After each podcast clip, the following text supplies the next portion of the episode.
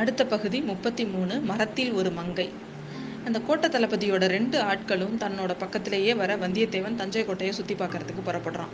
தான் தப்பிச்சு போகாமல் இருக்கிறதுக்காக தான் அவங்க ரெண்டு பேரும் வர்றாங்க அப்படிங்கிறதுல எந்த சந்தேகமும் நம்மளுக்கு நம்ம வந்தியத்தேவனுக்கு இல்லைங்க.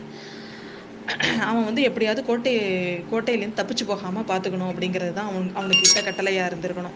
தஞ்சாவூர் தஞ்சாவூர் கோட்டைக்கு தஞ்சாவூர் கோட்டையிலேருந்து வெளியில் தப்பிச்சு போகிறது வந்து அவ்வளோ சாதாரண விஷயம் இல்லை. எப்படி தப்பிச்சு போகிறதுன்னு அவனுக்கு ஒன்றுமே புரியல. ஏன்னா இன்னைக்கு மட்டும் பழுவேட்டரையர் வந்துட்டாருன்னா நாளைக்கு கண்டிப்பாக அவன் உயிரோட இருப்பானா என்னன்னே தெரியாது. கண்டிப்பாக அந்த பாதாள சேரலை அடைச்சிருவாங்க. இந்த ஒரு ஒரு சந்தர்ப்பத்தை விட் தப்பிக்கிறத விட்டுட்டான்னா அவனுக்கு வந்து ரொம்ப கஷ்டம்.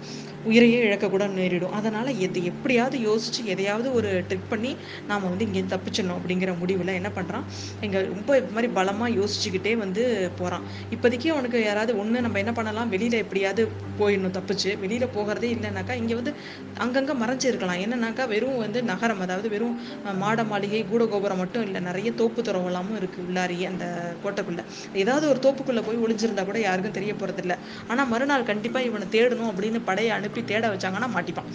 ஸோ இது மாதிரியெல்லாம் யோசிச்சுட்டு ஆனால் யார் வீட்லையாவது அடைக்கலம் கொடுத்தாங்கன்னா வேணால் நம்ம அவன் தெரியாமல் யாருக்கும் தெரியாமல் தங்கியிருக்கலாம். பழுவூர் ராணியை தவிர இப்போதைக்கு அவனுக்கு யாருங்க அடைக்கலம் கொடுப்பா? பழுவூர் ராணிக்கும் இவனை பற்றி எதுவும் தெரியாது.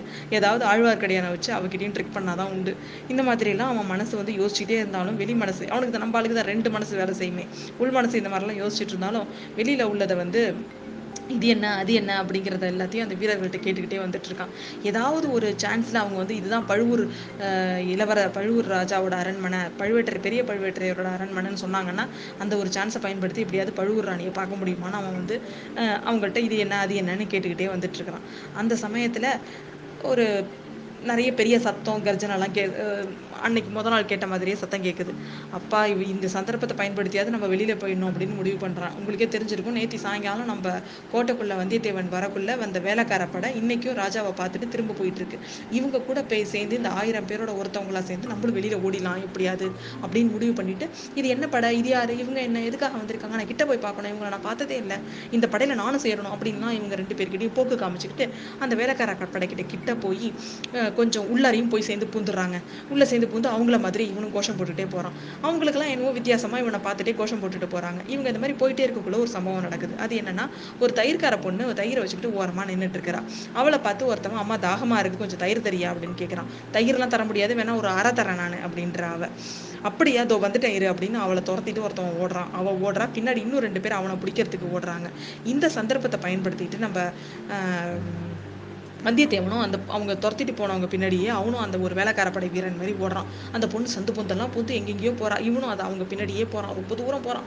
அவங்க கடைசியா சோர்ந்து போய் அந்த வேலைக்கார படையினர் திரும்பிடுறாங்க. அந்த பொண்ணு எங்க போய் ஒளிஞ்சானே தெரியல. ஆனா அதையும் தாண்டி இவன் ஓடிக்கிட்டே இருக்காங்க. கண்ணு மண்ணு எந்த டைரக்ஷன் எதுவும் தெரியல. அவன் வந்து ஓடிக்கிட்டே இருக்கான். நிறைய மதில் சுவர் வருது அப்புறம் தோப்பு வருது மதில் சுவர் வருது தோப்பு வருது.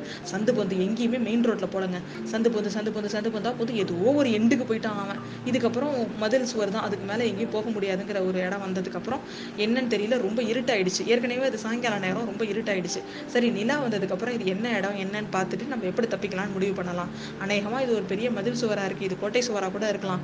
எப்படியாவது இந்த கோட்டை சுவர்லேருந்து தப்பிக்க முடியுமான்னு நம்ம பார்க்கலாம் அப்படின்னு சொல்லிட்டு அந்த இடத்துல கோட்டை அந்த சுவர் மேலேயே சாஞ்சு படுக்கிறாங்க. அவன் காலையில் ஃபுல்லாக ரொம்ப அலைஞ்சுது.